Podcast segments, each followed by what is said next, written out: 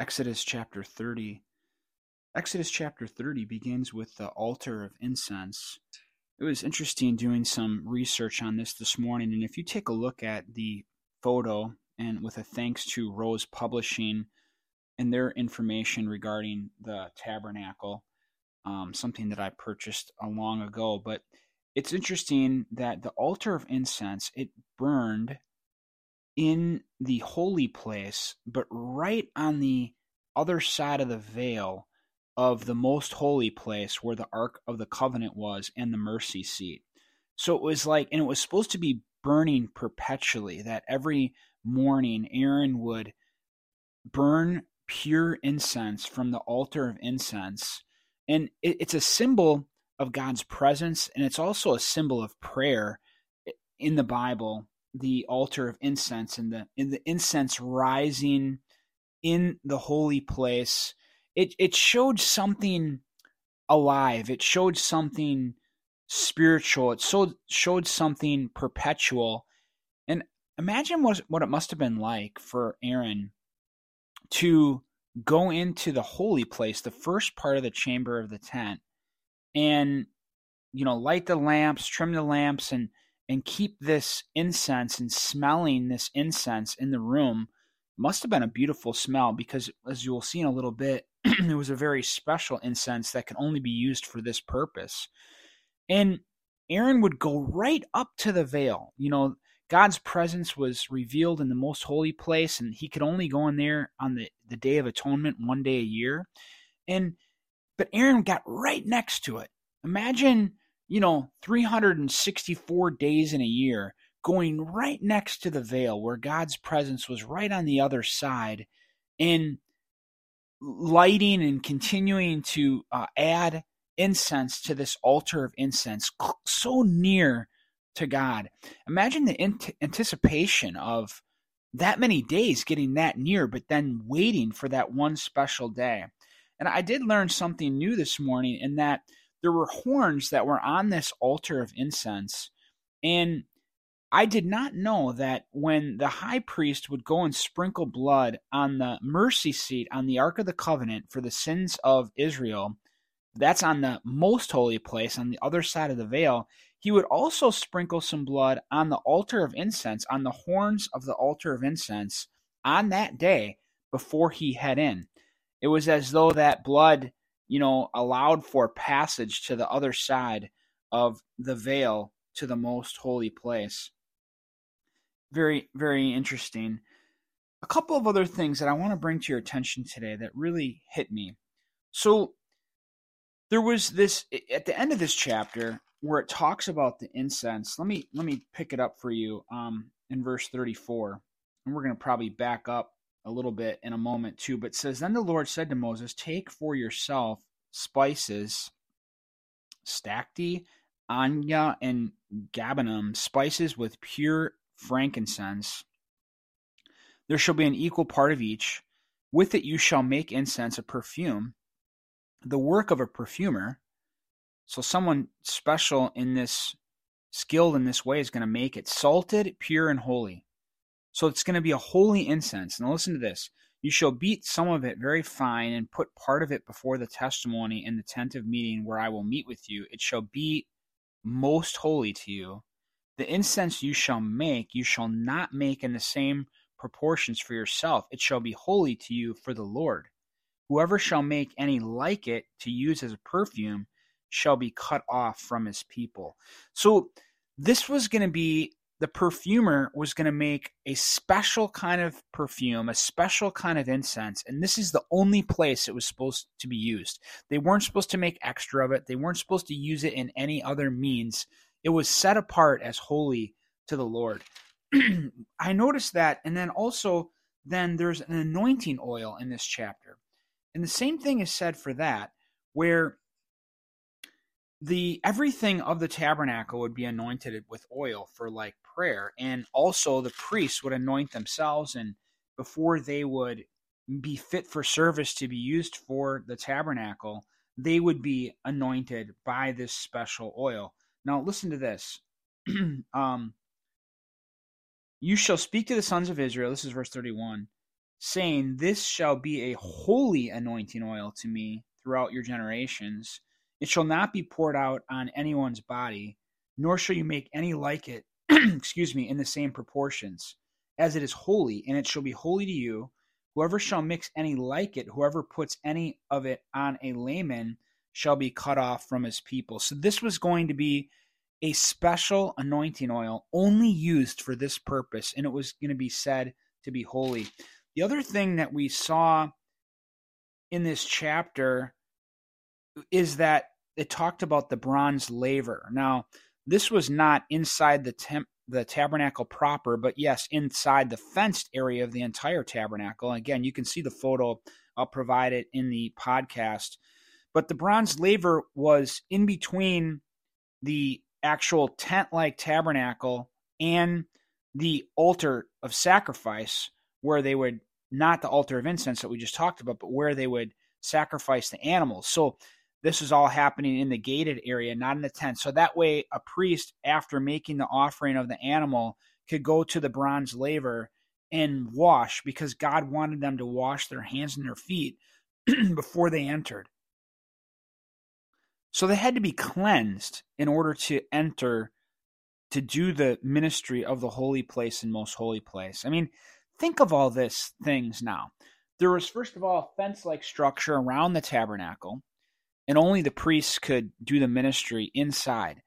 They had to have special clothes that would set up be set apart. They had to anoint their themselves before they went in. After offering a sacrifice, they had to cleanse themselves in the bronze laver. Inside there was an altar of incense. They were only supposed to use a special incense for this purpose, a holy incense. They were supposed to use a, an anointing oil that would only be used for that purpose. It was holy unto the Lord. All this holiness and reverence and awe that went into the tabernacle, isn't it something? What is so incredible is that now we are God's people and we have been made holy by the blood of Jesus, just like it was sprinkled on those horns and on the mercy seat. And now we are the place where God's Spirit dwells. That, that is such a mighty thing to comprehend. Now, I want th- oh, us to think about this, though, because all these things needed to be made right and holy, prepared, honored, there was a reverence about the tabernacle. And that was in order for God's presence to be there with them, they needed to follow God's rules of holiness. Now we have been made holy by the blood of Jesus. We've been given his clothes of righteousness because we believe in him. But yet there's still a responsibility to be holy. And I want to I want you to think about that. Like with God's presence now dwelling with man, listen, I want to give you some New Testament passage just to, just to comprehend this. Verse uh, 1 Corinthians 3, verse 16. Do you not know that you are a temple of God and that the Spirit of God dwells in you? If any man destroys the temple of God, God will destroy him, for the temple of God is holy, and that is what you are. I mean, God does not place himself in something that's not holy. And the only way he could come dwell in us was through the blood of Jesus. But then it would be irreverent for us to be unholy, to live unholy lives. I mean, thankful for the grace of God and his mercy and his blood, but be holy as I am holy, as it's written in First Peter. I want to give you some other verses regarding this similar concept. Uh, for this, I'm turning to First Corinthians chapter 6. I want to pick it up in verse 9. Or do you not know that the unrighteous will not inherit the kingdom of God? Do not be deceived. Neither fornicators, nor idolaters, nor adulterers, nor effeminate, nor homosexuals, nor thieves, nor the covetous, nor drunkards, nor revilers, nor swindlers will inherit the kingdom of God. Now, he's going to rightly say, We were those people. Such were some of you. But you were washed, but you were sanctified, but you were justified in the name of the Lord Jesus Christ and in the Spirit of our God. See, God made us right through faith in the sacrifices of His Son, uh, and also our our ceremony of faith to place our faith in Jesus physically is through the waters of baptism. And that also is a symbol of us washing away the old man and rising to new life in Him. But, anyways, this is what, even though we were those things, says we were, such were some of you, but you've been made clean and made right by the blood of Jesus. Okay, so then it goes on to say, listen, verse 12, all things are lawful for me, meaning we we don't have all the laws of the Old Testament now. We have more freedom today uh, in not being under the law. But listen to what it says. But not all things are profitable. All things are lawful for me, but I will not be mastered by anything. Food is for the stomach, and stomach is for food, but God will do away with both of them. Yet the body is not for immorality, but for the Lord, and the Lord is for the body. Now, God has not only raised the Lord, but will also raise us up through his power. Hallelujah. Do you not know that your bodies are members of Christ? Now think about that. Jesus Christ has now come to dwell inside of us. We are the tabernacle of God. All these things that were set apart in the tabernacle to be holy, to be used for that purpose. Now we are the place God dwells. Shall I then take the members of Christ and make them members of a prostitute? May it never be. Or do you not know that the one who joins himself to a prostitute is one body with her? For he says the two shall become one flesh. And, you know, our sexual intimacy of husband and wife, you know, when a male is inside of a female, they literally are one, and we should not be one with anybody but our wives, and especially not sexual immorality and a prostitute. But the one who joins himself to the Lord is one spirit with him. See, now God dwells in us. And then it says, verse 18 of 1 Corinthians 6 flee immorality.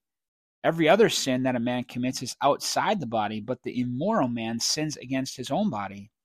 And listen to what it says next. Or do you not know that your body is a temple or tabernacle of the Holy Spirit who is in you, whom you have from God, and that you are not your own? You're not your own anymore. For you have been bought with a price, the blood of Jesus, by the way. Therefore, glorify God in your body. Wow, what an amazing word. We're supposed to glorify God now. We're supposed to pursue holiness. We're supposed to put away sinfulness and sexual immorality. And we're supposed to be set apart, just like there was a special oil, just like there was a special incense. We're now supposed to be the set apart people of God, seeking God, pursuing God, living in this world, but not being of the world.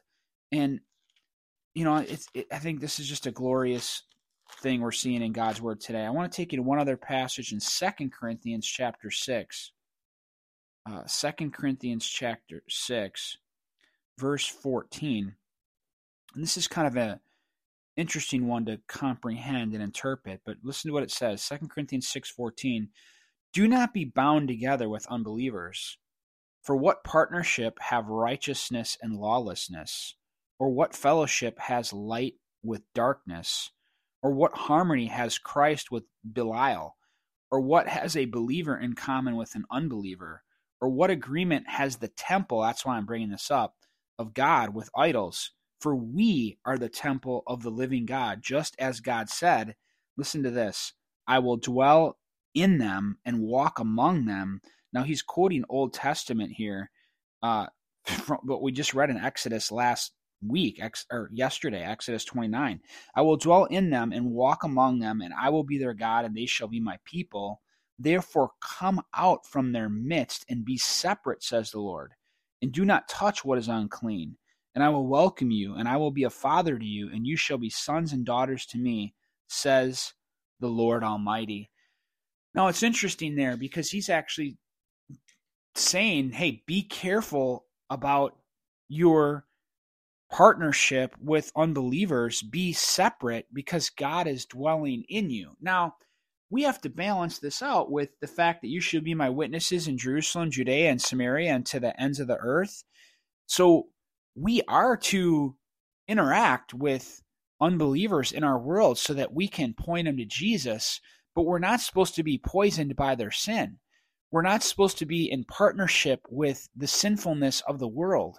So we have to be very aware of our surroundings and we have to be seeking to influence the unbelievers of the world to know our Lord and Savior Jesus so they can receive the forgiveness of sins through faith in Jesus Christ and his sacrifice and get the promise of eternal life, but yet without partnering with their sin, without being influenced by them. I mean, if if we in hanging out with the world are becoming more like the world, we need to get out until we're strong enough in the Lord where we can then be in the presence with worldly people and point them to Jesus instead of them pointing us to the world.